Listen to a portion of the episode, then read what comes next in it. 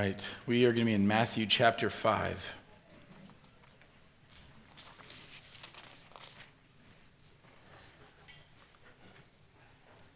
This has been a, it's been a heavy week in a lot of ways. I think for many of you, I know stories that are going on right now that has made this a heavy week in a lot of ways. And I just want to pause and thank God for his grace because I don't know a better passage to dive into if this has been a, a, rough, a rough week for you. So we're beginning our series today on Sermon on the Mount. And I don't know of a more, um, I, I don't know if I know of a more intimidating passage to preach than to preach on the preaching of Jesus. It feels a little silly in some ways. It feels like I'm going to listen to a sermon of Jesus and then we're going to sit down and critique it. And that's a strange place to be in to say, okay, well, what, is, what does he mean by all of these things? And so um, it is, um, it, it's this dual feeling. And I even, I texted uh, Robbie and, and Jeff Clossy this morning just saying, because they knew before leading up to this, like the, the excitement, anticipation of preaching this series. And I just said, I am, I am both really excited for this message and terrified because it is just so big. And so, like, the refrain in my mind as I've been writing this and preparing this is don't mess it up. Just don't mess it up. Just like these are the words of Jesus preaching, like, just don't mess it up. And so that's my aim today. So if you're hoping for a home run sermon, I am just trying not to look like a fool at the plate and swing and miss wildly and fall on my face. There's still a good chance I will do that. But I guess I get three strikes. So we'll see what happens. Um, and so, in doing that, I both know that there's going to be some weeds that we're going to get into because there's mystery in this sermon. This is like the most, this is the most contained and clear picture we have of, of just a set of Jesus' teachings. And yet, when you read scholars and pastors, they, they, there is um, debate among different things, and we can get lost in the weeds. And there are some things that we might get a little lost in the weeds, but I want to make sure that there's, there's big picture ideas kind of setting the lens. So I want to make sure that, that uh, if nothing else, I'm able to give you a lens through which to, to read these and to commune with Jesus through them. And I want to make sure that we understand some things about these, the, the first section here, the Beatitudes that, that we understand that what's happening here is this is the introduction to, to a sermon that Jesus is giving that is defining what the kingdom of God looks like compared to the kingdom of the world. That the people had a view of what the world looks like and even what the religious world looks like, and even how the kingdom of God should look on earth. And Jesus is defining what that looks like. He's setting, that, setting out like a picture of this is the kingdom. And this is how the citizens of the kingdom function. And he's confronting that. He's confronting with the, as the kingdom comes to earth, he physically is confronting that by coming, becoming flesh and walking among them, but now through his words. And so it's important to know that the Beatitudes, this first section, is kind of an introduction to the Sermon on the Mount. It is not a list of new righteous requirements. It's not a checklist of things that, like, okay, I have to become more poor in spirit. I have to grieve more. I have to be more, um, I have to be more mournful. I have to, I have to hunger and thirst for righteousness more. It's not a list of new things and new law that you have to, uh, to, to do in order to attain the kingdom. And it is not simply a foretelling of what, the heaven, uh, what heaven will be like. It is also not meant to be received as just kind of this lump teaching of saying, like, well, wouldn't that be nice? That's what it'll be like someday, but today, obviously, that's not happening. So it's not something that we can take as a law and a checklist to work our way into the kingdom. And it's also not something that we can just package up and set aside and dismiss as kind of a pie in the sky, someday type of thing. So there's a tension. I believe that as Jesus communicating with the crowds around him to tell them the kingdom of God is at hand and it is available to everyone. And the, the kingdom of God functions differently than the kingdom of the world. And in fact, the people that you might see as least worthy for the kingdom are the ones who will actually inherit it. There is an already not yet feel to it. So it's not just this thing out there someday, and it's not just this thing that we're supposed to work for here today. There is an already not yet feel to the kingdom of God. It is both here and can be experienced here, and it is still to come. In a similar type of passage, talking about the nature of the love of God manifested in his people, Paul says in the very famous love chapter of 1 Corinthians 13, he says, For now we see in a mirror dimly, but then face to face. Now I know in part then I shall know fully, even as I have been fully known. So I believe that is helpful in the lens through which we read this.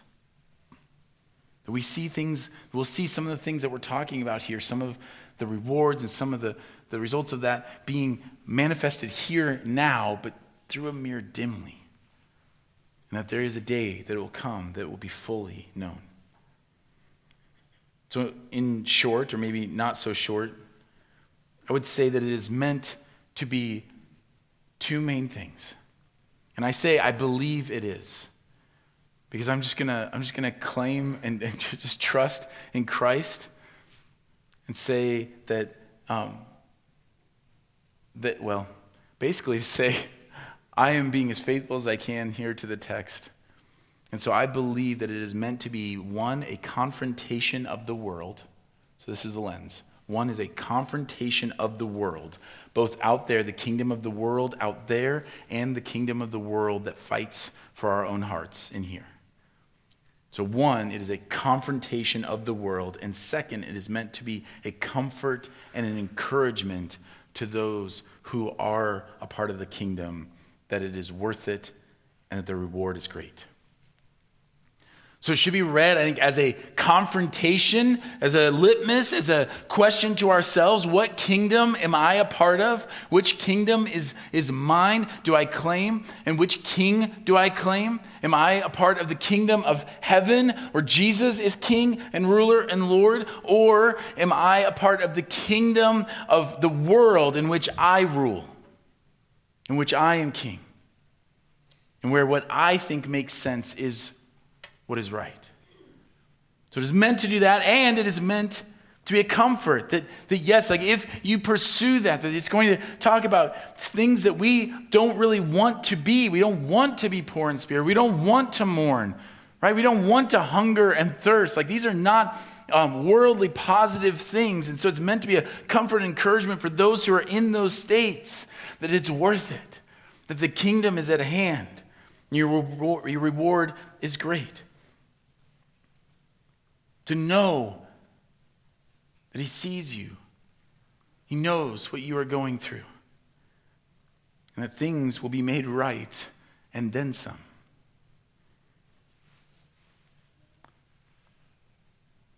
And don't worry, the plan was for the intro of this message to be half of the message. So if you're wondering, like, are you still in the intro? Yes, I am.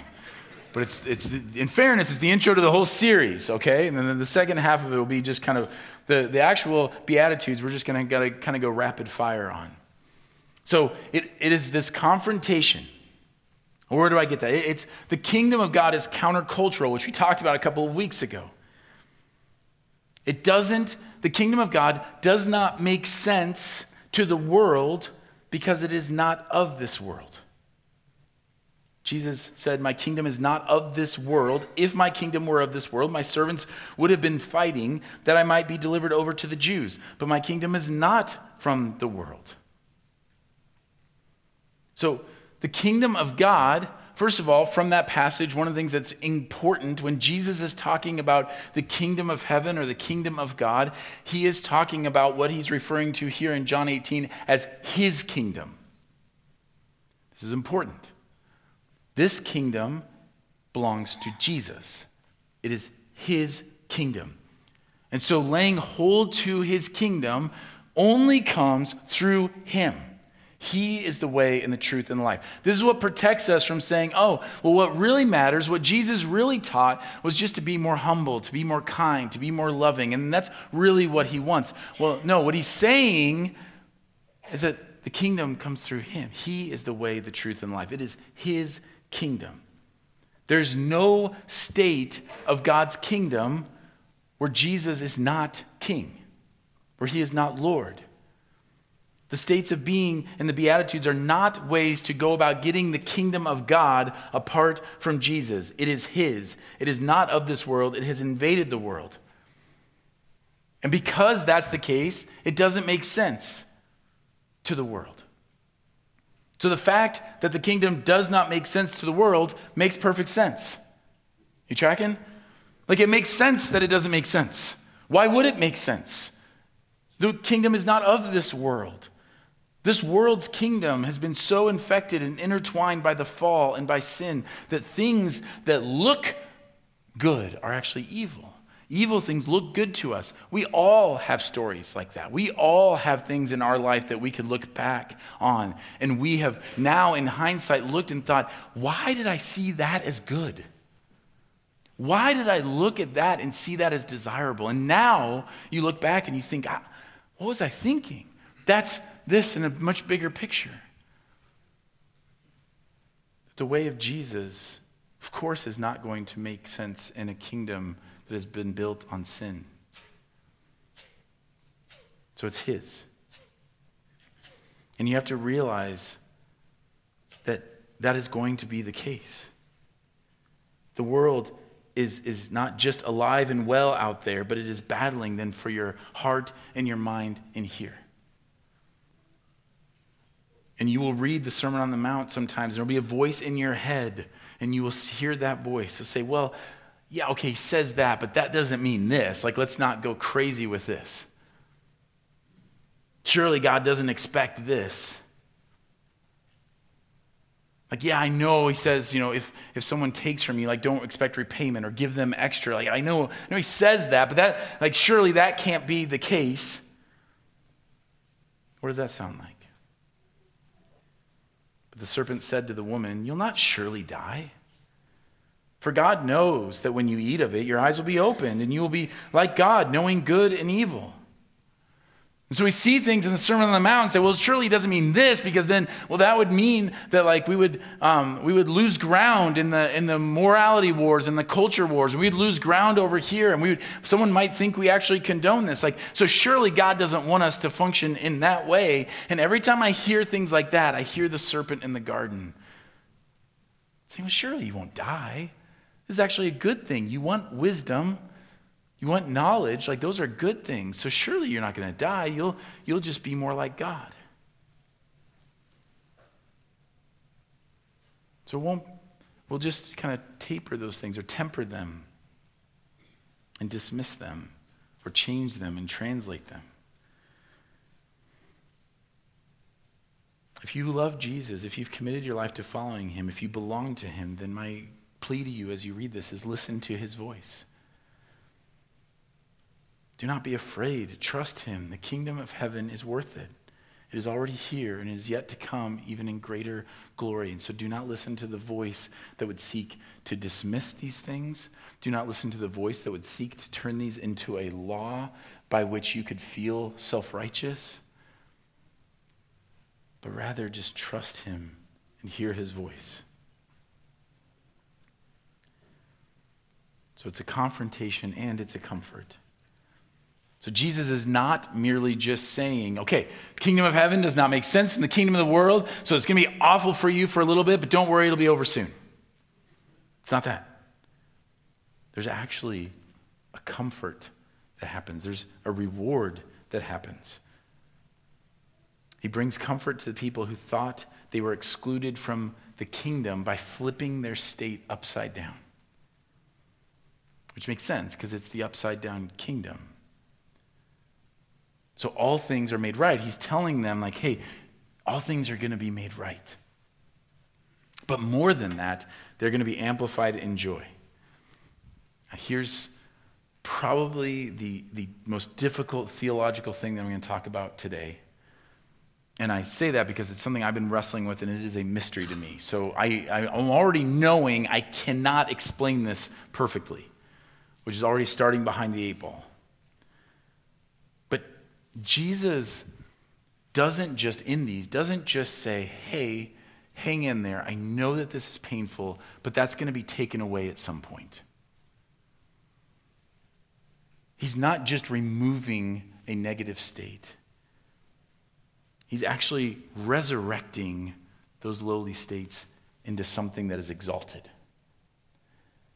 So he doesn't just get you back to square one, kind of like um, you're in pain, and so, like, oh, you're hurting right now. Don't worry, that pain's going to be taken away. It's more like one of the dumb analogies that popped in my head to try to, to communicate this was like it's the difference between just sitting there and feeling pain in your leg versus like if you go and you work out and you feel pain. So if you decide to get off of the couch and go to the gym and work out, you don't feel physically better when you're done with that workout than you did if you were sitting on the couch. Like, I don't care what people say, like, no, it feels good. It only feels good because of what you know is happening in you, right? That's the only reason it feels good. Unless you're a sadist and you're like, oh, I love it that I can't walk right now. I love it I can't breathe. Right? You're more comfortable. You'd be better off. You'd be more comfortable just staying on the couch.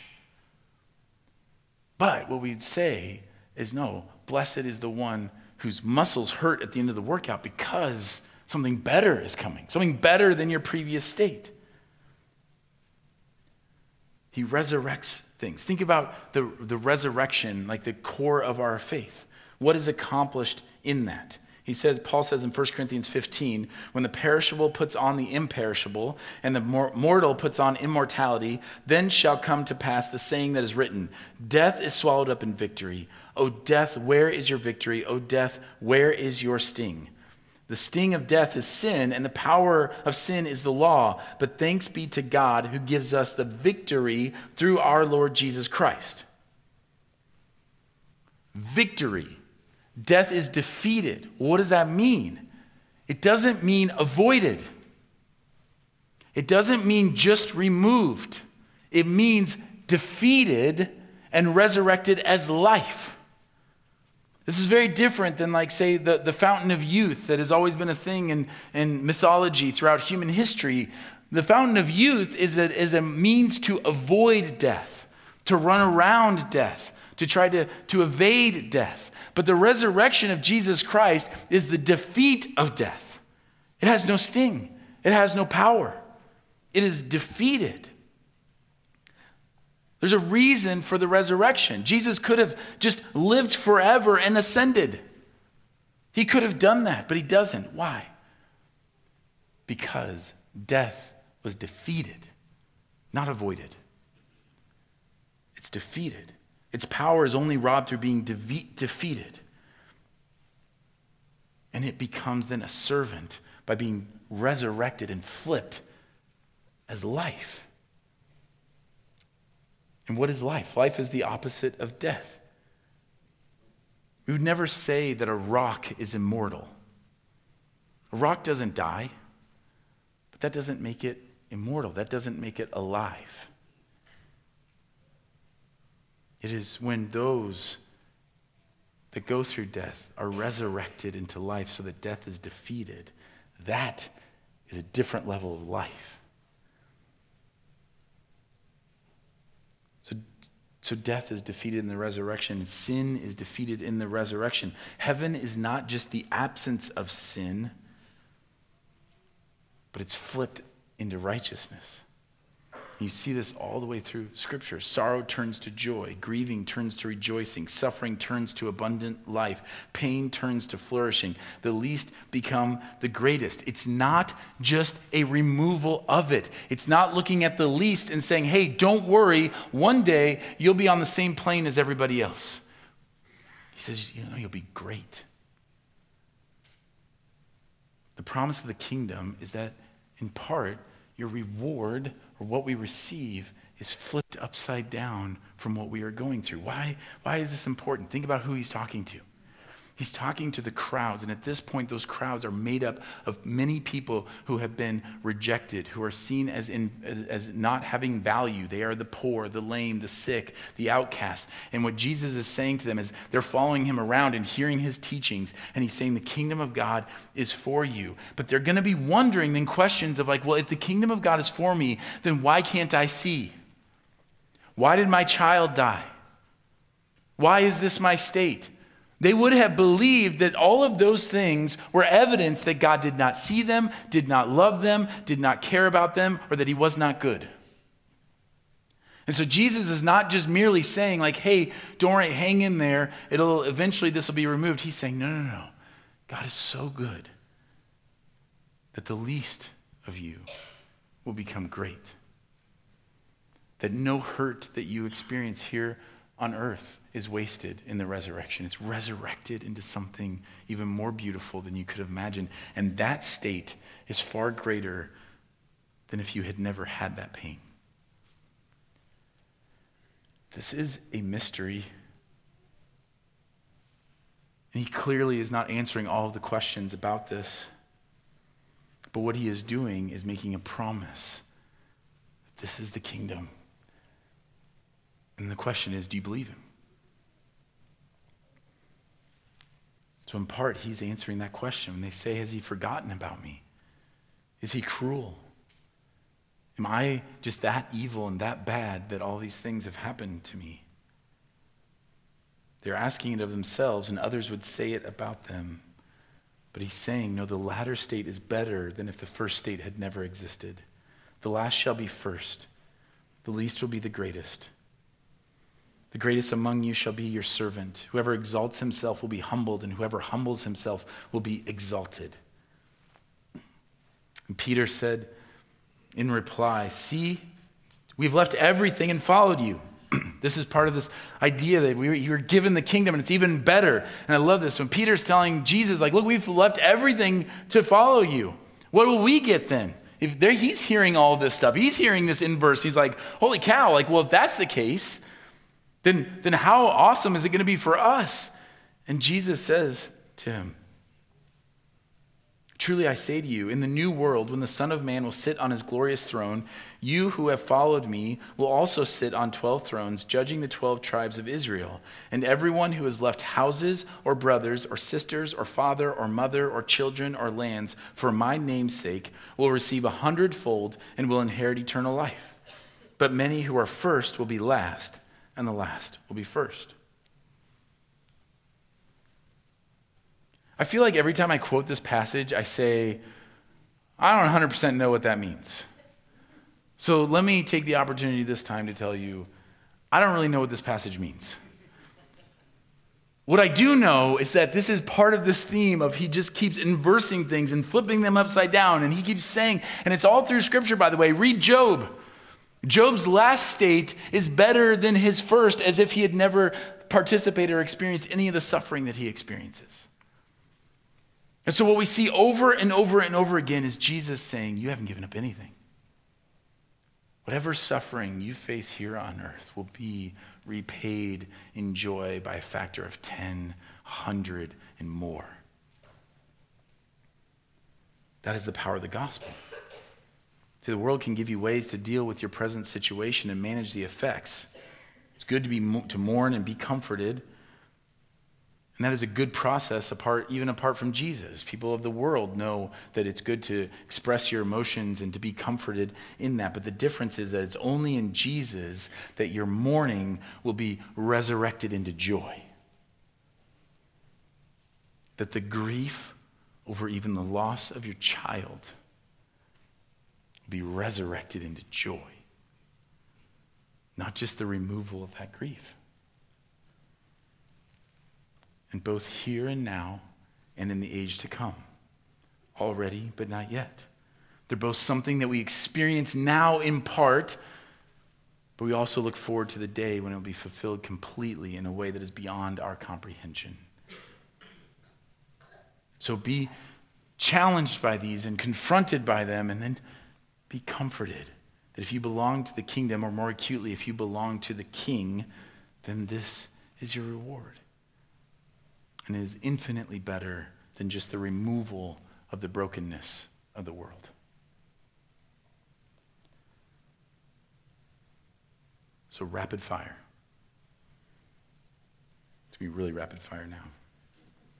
That's okay. It's more important to give you a lens. Go home and read these and just let it soak over you. It says, Blessed are the poor in spirit, for theirs is the kingdom of heaven. This poor of spirit, this idea of being contrite and humble and feeling conviction over our sin, that is a difficult state. Right? Anybody ever feel conviction over sin and, and find that to be a difficult state to be in? Nobody? All right, well then, amen. Go home. I don't know. Oh, for me, like to confront sin, when somebody confronts me with sin and I hear the voice of the Holy Spirit saying, like, that is true, like it hurts.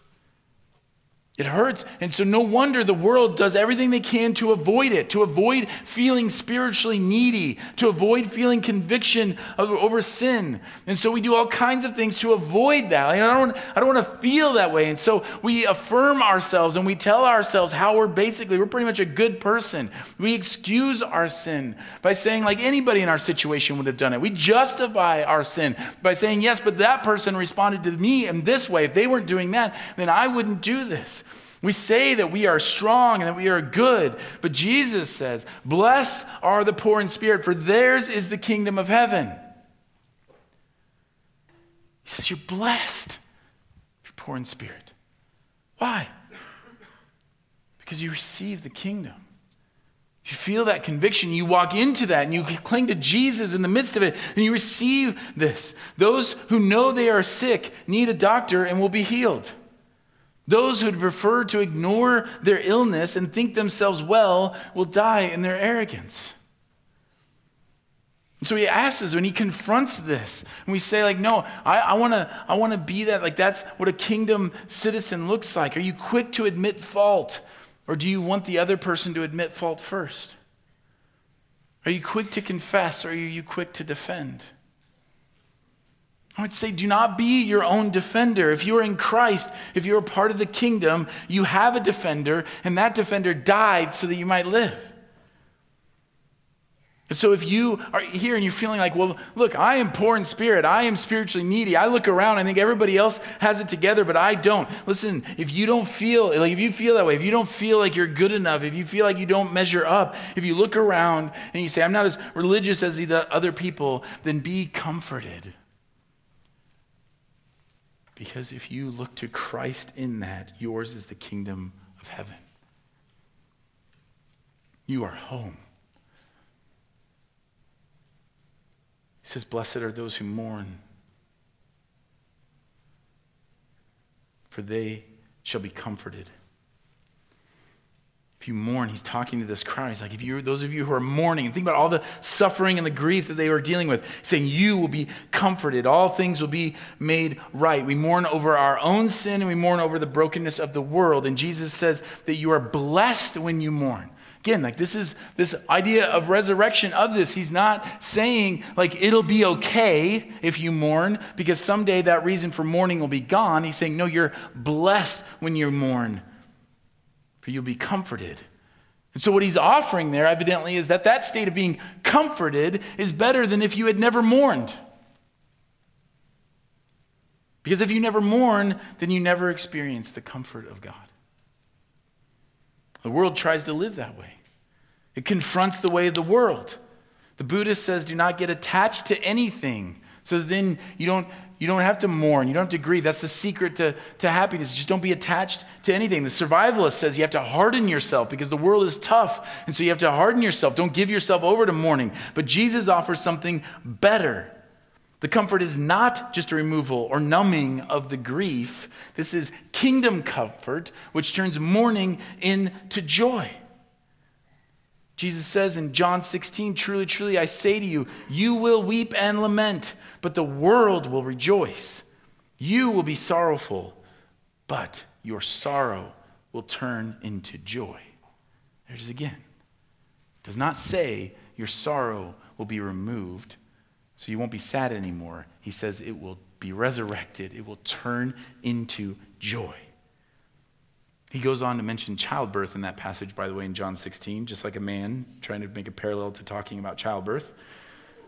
But a healthy childbirth is a great picture. Like that pain that exists. Like, my understanding is that there's no pain quite like childbirth. And yet, what do people talk about when a healthy baby is born? The joy of holding the baby. The pain is like, this is, this is worth it. And all of that, holding the baby, is worth far more than just being in a state of no connection like that. And even those, as we mentioned, have mourned the loss of a child or mourn unbeing, being unable to have a child, you will be comforted. You get a taste of that comfort from Jesus here and now, and one day it will come in fullness, and it'll be far greater than if you had never mourned. And it's a mystery, but just because it's a mystery doesn't mean it isn't true. Blessed are the meek, for they shall inherit the earth. The world has a different way for inheriting the earth, laying claim to the earth. We have to fight, spread, and then even in the religious sector, in churches, it gets it ekes its way in the world's way. We have to take it by force. We have to force our way onto people like a colonialism. We must fight and spread the kingdom by force. And so, even in the church, sometimes we'll say, well, if you can't win culture, the hearts of people in the culture, then we'll just force them to act the right way. And that'll be good enough. That is not the kingdom. It is not the kingdom. It's not how the kingdom will come on earth. The earth is given to those who are meek, not those who do power grabs or try to be noticed, but those who seek the lower seat, those who count others as more significant than themselves, those who trust that the earth and all that is in it belongs to the Lord, and they belong to the Lord. And so they live for his good pleasure By the way, there's a counterfeit version of this, and it's the person who serves others because they are, they're meek, but it's that they're filling a need in themselves. These are all faulty versions, just stained by sin. And so the world deals with that too. Like, oh, no, no, no, no, we love meek and meekness and, and humility and serving others and everything. But, but then there comes a limit to that. And so at some point, you got to put yourself first. The world will always resort back to, but you have to serve yourself. But the gospel says, No, Christ has become your servant. And he fulfills your every desire. He is your identity. And so that frees you to say yes and to say no and to not need the praises of others and need to be seen as meek and a servant, but rather to just delight in the Lord in your service. Blessed are those who hunger and thirst for righteousness, for they shall be satisfied. God makes all things right. When you think about that, that term hunger and thirst for something, then like the satisfaction of being filled, right? Like if you've ever been in that situation, most, most of us don't know what it's like to be truly hungry or truly thirsty. I mean, I, I can think of examples. I know, like, um, I've had situations and, like, um, you know, one time I rode a bike for like three miles and my body started to shut down. Um, it was more than three miles, right? Just, just to be fair. Um, but there was that feeling of like, I just, I have to have water. There's a, there's, a, there's a time in which you switch over from like, I'm really thirsty to like, I thirst. I have to have something to drink. I need something to eat. And that is how we're called to desire righteousness. That's a, and Jesus is saying, if you hunger and thirst for righteousness, if you look around the world and you see the brokenness and you say, this, this doesn't seem right, this doesn't seem fair, this doesn't seem just, if you, if you hunger for that, for you and for others, and you see that, then know that you will be filled. But not in your own strength. In the kingdom, you're filled. And again, the world deals with that in one of a couple ways. You say, Yes, no, I hunger and thirst for righteousness. And so I'm going to go lay hold to that. I'm going to make people be, give justice. I'm going to force people to act righteously. And we're going to get all that for everybody. But that never works out. God makes everything right. There's only one way for this to be satisfied. But we're also called, though, to still hunger and thirst for it. Like that's what kingdom citizens do. We hunger and thirst for righteousness. And we're blessed because someday we'll see that come to fruition. So we don't ignore the plight of the oppressed. We don't ignore those who are struggling or suffering or those who are, are held down in our society or those that need protection. We don't ignore all that. We don't just say, like, oh, well, one day it'll all work out and become apathetic. That's akin to hardening ourselves instead of mourning or justifying defending ourselves instead of being poor of spirit. But we say no we press into it. And we we go all in and we say yeah i hunger and thirst for righteousness too. Like i weep over this. I mourn over this my sin in my own heart and the sin and brokenness of the world. I'm going to weep with those who weep and comfort them and sit with them and listen to them. And i'm going to trust that jesus said i'm going to be filled one day and I can be filled right now in part because I experience it in part knowing that Jesus is with me and he is here and he reigns. And so I trust him in it.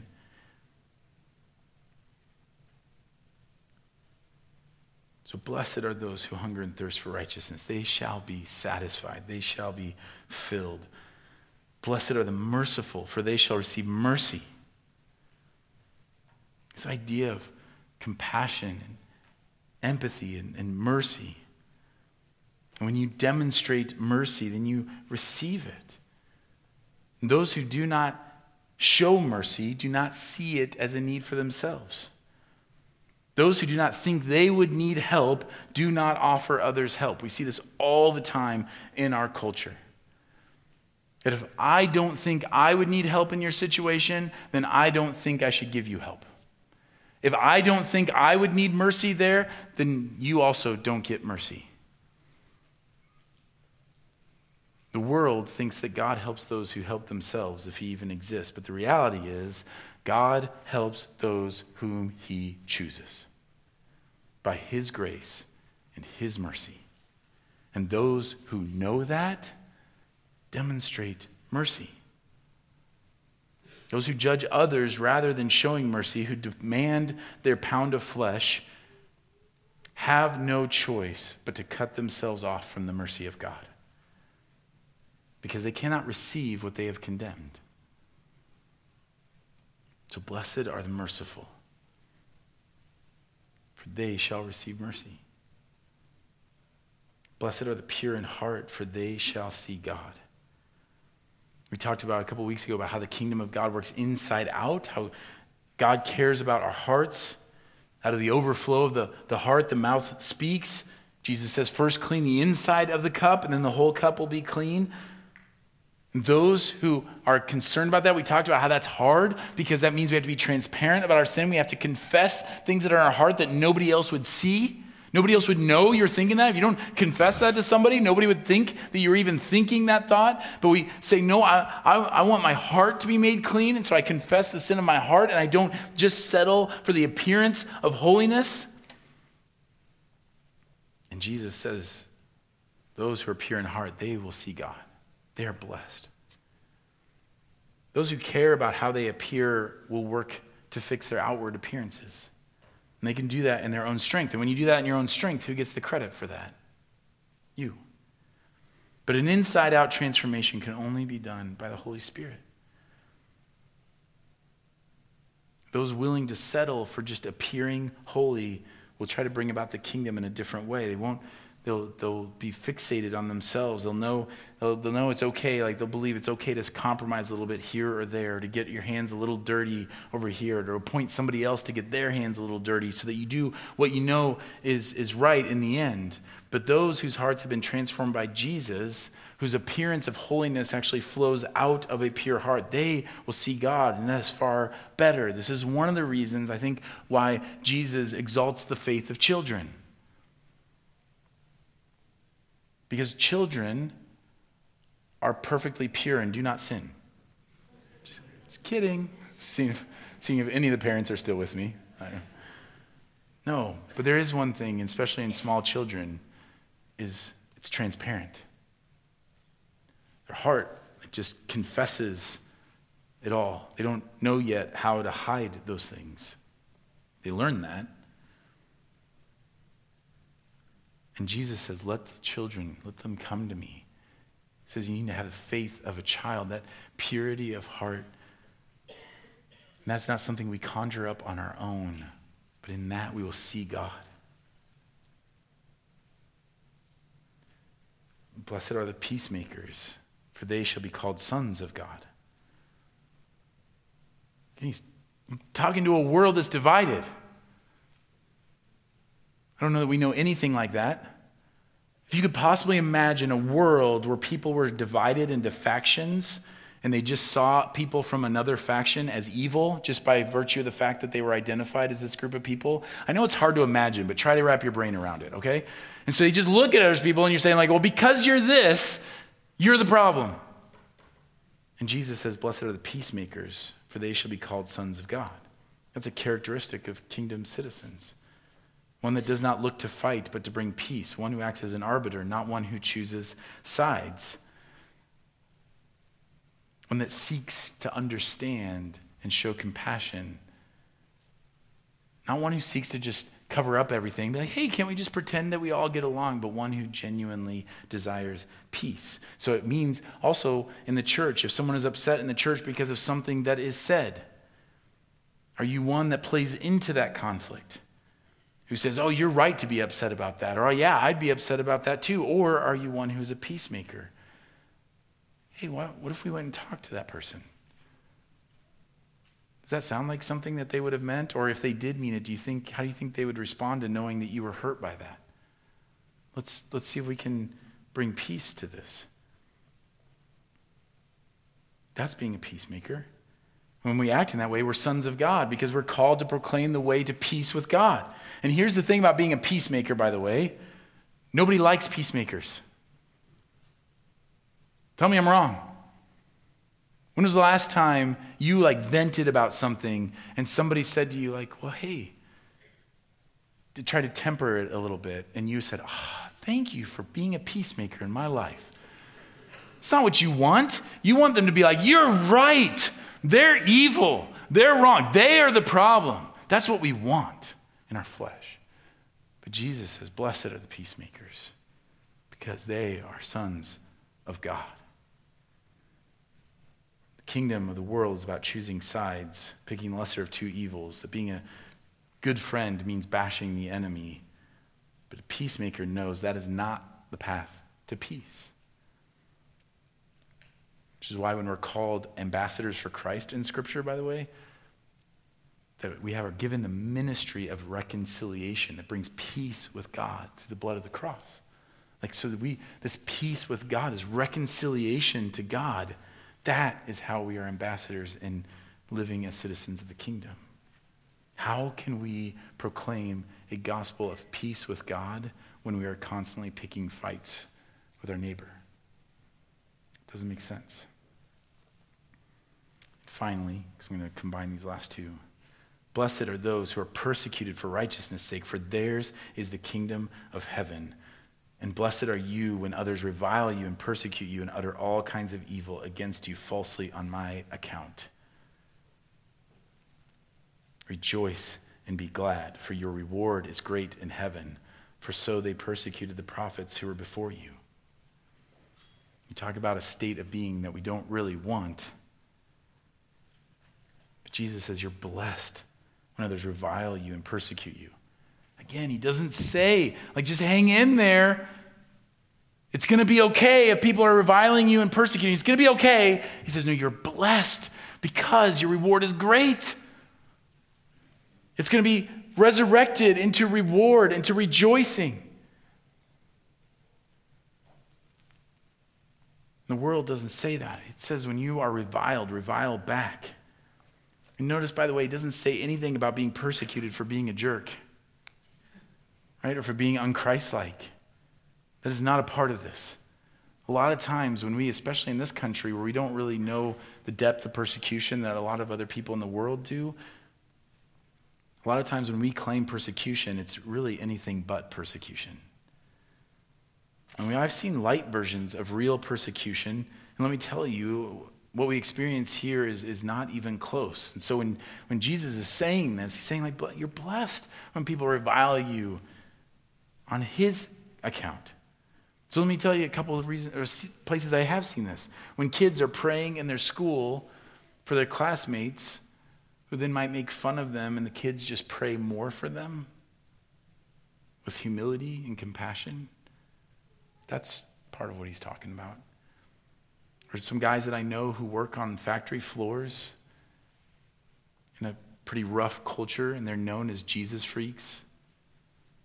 And not because they have a self righteous attitude, but because they offer to pray for their coworkers and they are frustratingly kind and patient and gentle. Or teachers I know who humbly seek permission from parents to pray for their kids and administer to them under the radar rather than standing on a soapbox and demanding that they be allowed to just preach and pray to their whole classroom.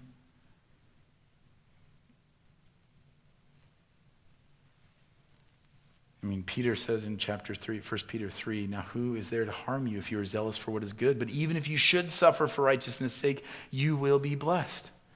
Have no fear of them, nor be troubled, but in your hearts honor Christ the Lord as holy, always being prepared to make a defense to anyone who asks you for a reason for the hope that is in you. Yet do it with gentleness and respect, having a good conscience, so that when you are slandered, those who revile your good behavior in Christ may be put to shame. For it is better to suffer for doing good, if that should be God's will, than for doing evil. So these are the themes. And Jesus sets this up, and you can see it echoed, the Sermon on the Mount, through all of the epistles. You see the foreshadowing of it in the Old Testament. Jesus announcing his kingdom. The way the kingdom does not make sense to the world and the fact that it doesn't make sense makes perfect sense. And it is a challenge. The whole Sermon on the Mount is going to be a challenge. The question of do you belong to the kingdom of Jesus or the kingdom of the world? Do you believe that Jesus is better? Or do you want to turn this into some kind of morality thing for yourself or something that you can dismiss? And be encouraged if you mourn, if you grieve, if you're persecuted for righteousness' sake, because your reward is great. It is a call both to the person who wants to fight fire with fire, who wants to be seen as great or even to be seen as humble or righteous, to feel the conviction of the Holy Spirit and seek the lower seat. And it is a call to the person who is suffering for righteousness' sake that your reward is great. Those who feel poor in spirit, who cries out to God for mercy, who hungers and thirsts for that kind of righteousness to become reality in their own hearts and in the world, that they will be filled to know that who, he who grieves over great evil in this life and wonders where God is, you will be comforted. And every pain you suffer here will be put to death and resurrected as joy in the upside down kingdom. Let's pray. Father, thank you for what you are doing here. And Lord, I, I know that it is a fool's errand to preach your sermon. But Lord, I also know that you, you love your children. God, you love us and you are patient with us and you are kind to us. So I pray, Holy Spirit, that you would move in our hearts. And for those of us who love the kingdom and have been bought by the blood of Jesus, that we would settle more and we put our, our, hope and our trust in you and how you say the kingdom is coming about, and that we would be citizens of the kingdom, that we would value the things that are valued in the kingdom, that we would trust you in all these things to bring this about in us. And that it would just produce more humility, more even poverty of spirit, knowing our great dependency on you. Because, Lord, we are spiritually impoverished because we are needy. We do mourn, we do hunger and thirst. Lord, help us to see that you have not forgotten us, that you are faithful to complete the work that you have started, and that you are preparing a place for us, and that we can experience that part and part now, and someday we will experience it face to face.